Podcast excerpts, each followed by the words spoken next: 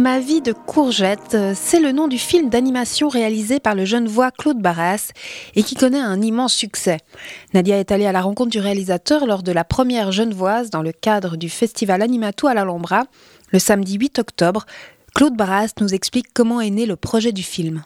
Ce film, il vient d'un livre, un livre que Cédric Louis, avec qui j'avais fait un court métrage qui s'appelait Banquise en 2006. Euh, Cédric m'a fait lire le livre et très vite, on s'est dit que c'était un sujet sur l'enfance. Euh, on, avait fait déjà plusieurs films sur l'enfance, donc euh, c'était un parfait, euh, parfait support pour, pour démarrer un long métrage. Surtout que l'histoire commence mal et finit bien, ce qui nous semblait plus intéressant que le contraire. Je vais t'emmener dans un endroit avec d'autres enfants comme toi, sans papa et sans maman. Je vous présente votre nouveau camarade, Icar. Il préfère qu'on l'appelle courgette. Moi, je dirais plutôt patate vu sa tête. Six mois, ça suffit. Je vais rentrer chez moi avec ma maman. C'est impossible, courgette. Elle est partie, ta maman, elle est au ciel. Ma vie de courgette raconte l'histoire d'un petit garçon qui vit avec sa mère alcoolique et qui la tue par inadvertance. C'est le postulat de départ en tout cas. Pourquoi avoir été attiré par un récit aussi dur pour s'adresser à des enfants? Alors c'est un récit qui parle d'un foyer euh, où forcément les enfants qui sont arrivés à ce foyer euh, ont des, blessures, ont eu un début de vie difficile. Et, euh, c'est tout le chemin à partir de, cette vie difficile, comment ils vont pouvoir se reconnecter au monde, comment ils vont pouvoir avoir des, émotions positives, traverser leur colère ou leur tristesse. C'est ça que je trouvais très beau, donc c'est pour ça que ce récit commence mal mais il finit bien.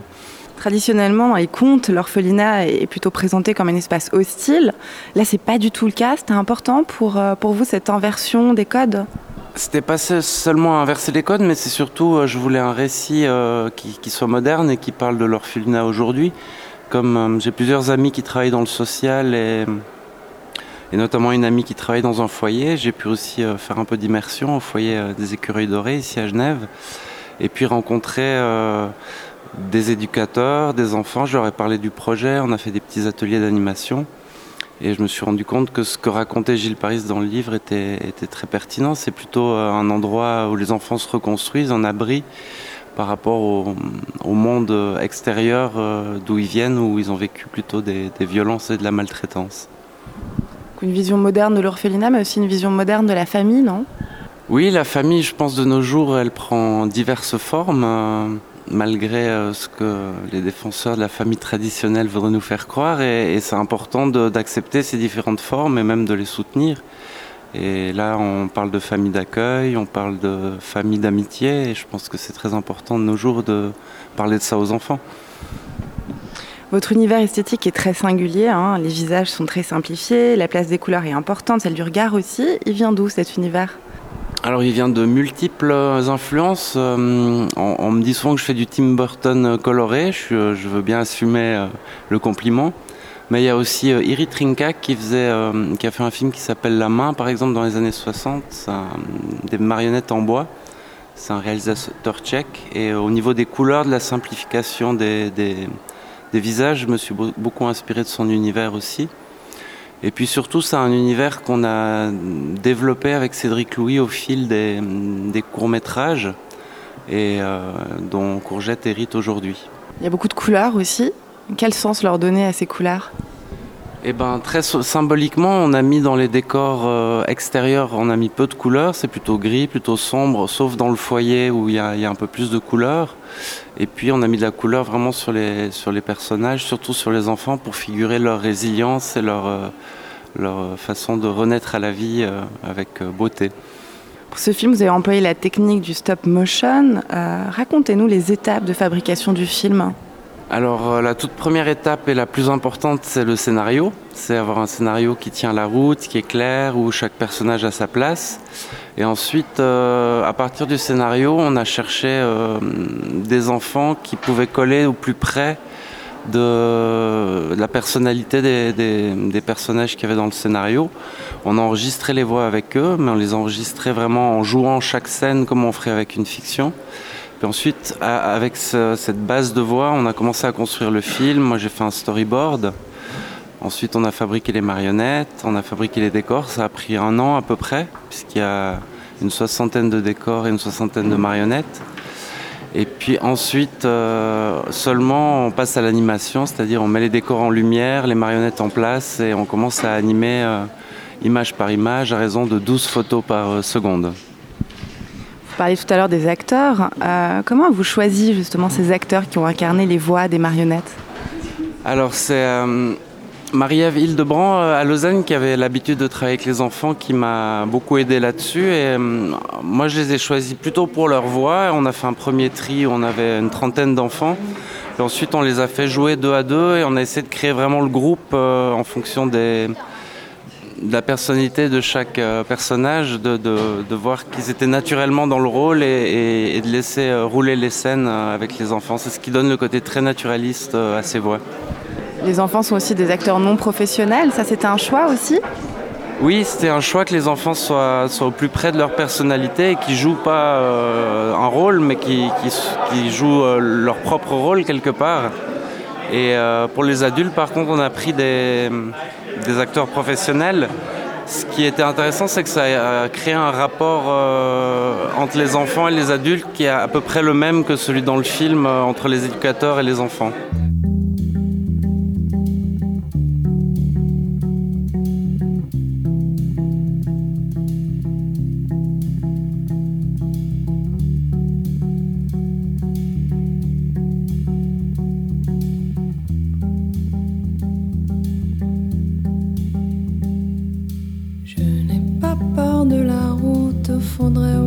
faut qu'on y goûte des méandres au creux des reins. Tout ira bien. Le vent l'emportera. Ton message à la grande ours, la trajectoire de la course, l'instantané de velours, même s'il sert le vent l'emportera, tout disparaît.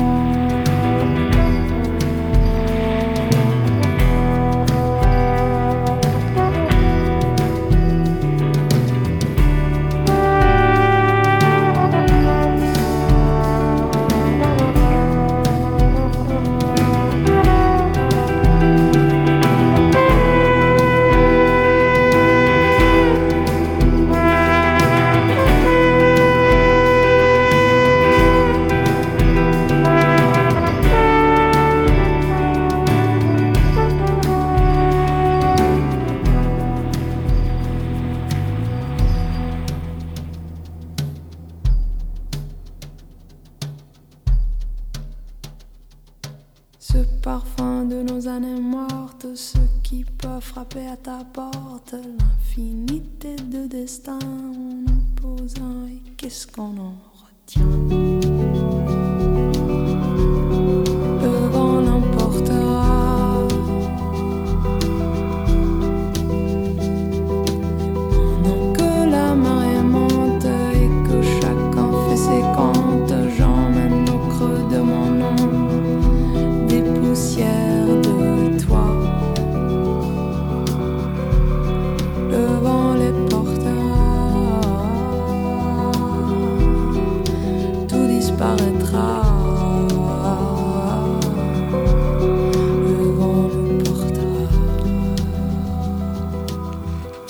Une reprise tout en douceur de Le vent nous portera de Noir Désir par Sophie Unger qui signe la bande originale du film Ma vie de courgette.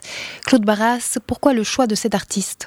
Au départ, euh, pour, euh, pour trouver où c'est qu'il y avait de la musique dans le film, j'ai euh, pris de la musique que j'aimais, que j'ai placée par-ci par-là dans le, film pour avoir une première idée, une première maquette.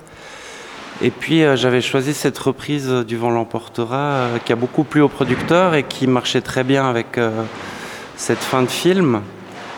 Et du coup, c'est Max Carly, mon producteur, qui m'a proposé de contacter Sophie Unger pour composer le reste des musiques à partir de moi, ce que j'avais plus ou moins posé. Et elle a tout de suite accepté, elle a mis le projet et on est, on est allé euh, trois semaines à Berlin pour euh, travailler avec elle et enregistrer les, les musiques. Lors du tournage du film, quel a été le moment le plus fort, le plus marquant? Il y en a eu beaucoup. Euh, L'enregistrement des voix, c'est un moment vraiment très fort où, au fil des enregistrements, euh, moi je, je- je dirigeais un petit peu les acteurs, mais c'était surtout Marie-Ève qui, était, euh, qui leur donnait la réplique et qui les, qui les entraînait. Moi je me mettais de côté et j'écoutais euh, les, les voix et je voyais le film se faire et je sentais que les voix étaient fortes et c'était un moment très, très chouette. Et puis le, la prem- le premier plan du film, quand, quand la marionnette qu'on a fabriquée pendant des mois, le décor, la lumière, et le premier plan, c'est toujours un moment très très très très émouvant puisqu'on se rend compte que ces personnages prennent vie et même si on sait comment c'est fabriqué, on y croit. Et, et le dernier plan aussi, ça a été un moment assez fou. ouais. La réalisation de ce film a été très longue, hein, on parle notamment de 12 mois de tournage. Euh, Est-ce que vous avez eu des, des moments de doute? Non, euh, c'est une grosse équipe, toujours, euh, même en préparation, on devait être une trentaine, pendant le tournage une quarantaine. Et euh, j'ai remarqué que euh, dès que moi je doute, en fait, c'est comme une maladie, ça se répand très très vite dans l'équipe. Et du coup, non, il n'y avait pas de place pour le doute de ma part. Moi, j'étais là pour rassurer, pour euh, donner des conseils et, pour guider les gens euh, pour faire le meilleur travail possible. Le film a reçu une pluie de récompenses hein, et il est aujourd'hui en lice pour représenter la Suisse aux Oscars. Comment vivez-vous ce succès? Eh ben, j'ai un peu l'impression d'être devenue la marionnette de Courgette, puisque depuis euh, un mois, euh, je cours euh, tous les jours, week-end compris, d'avant-première en, interview. Mais l'accueil est très, très chaleureux et ça me donne aussi beaucoup d'énergie et je suis très fier. Vous avez été surpris par ce phénomène? Ben, on rêve toujours de faire le, le meilleur film possible et qui rencontre euh, le public et les critiques. Et pour l'instant, il a bien rencontré les, critiques. J'attends encore le public. Mais euh, quand ça arrive, c'est toujours un peu surprenant parce que c'est un marché qui est quand même très difficile. Il n'y a, pas beaucoup de place pour, euh, pour les films, et surtout les petits films. Pour nous, c'est un petit budget. Et donc, je suis très content. Dernière question, personnellement, si vous deviez vous identifier à l'un des personnages du film, ce serait lequel? Ce serait Simon. Parce que j'étais un garçon euh, qui cachait un peu ma tendresse derrière de la dureté. J'étais même des fois un petit peu harcelant avec, euh, avec les autres. Et puis à un moment, à 13 ans, j'ai eu une espèce de révélation et j'ai changé d'attitude. Et du coup, j'aime beaucoup Simon. oui. Donc il y a un peu de vous dans Simon. Il y a un peu de moi dans chaque personnage, mais spécialement dans Simon. oui. Et le futur, un projet? J'ai plusieurs projets. J'ai un, projet d'adaptation euh, dont je suis en train de négocier les droits. Et puis j'ai écrit une histoire euh, euh, pour expliquer les enjeux de la déforestation aux enfants à travers l'histoire d'un orang-outan. Le réalisateur Claude Barras était au micro de Nadia. Je rappelle qu'il est venu nous parler de son film dans le cadre du festival Animatou, le samedi 8 octobre dernier. Ma vie de courgette sort demain sur les écrans genevois.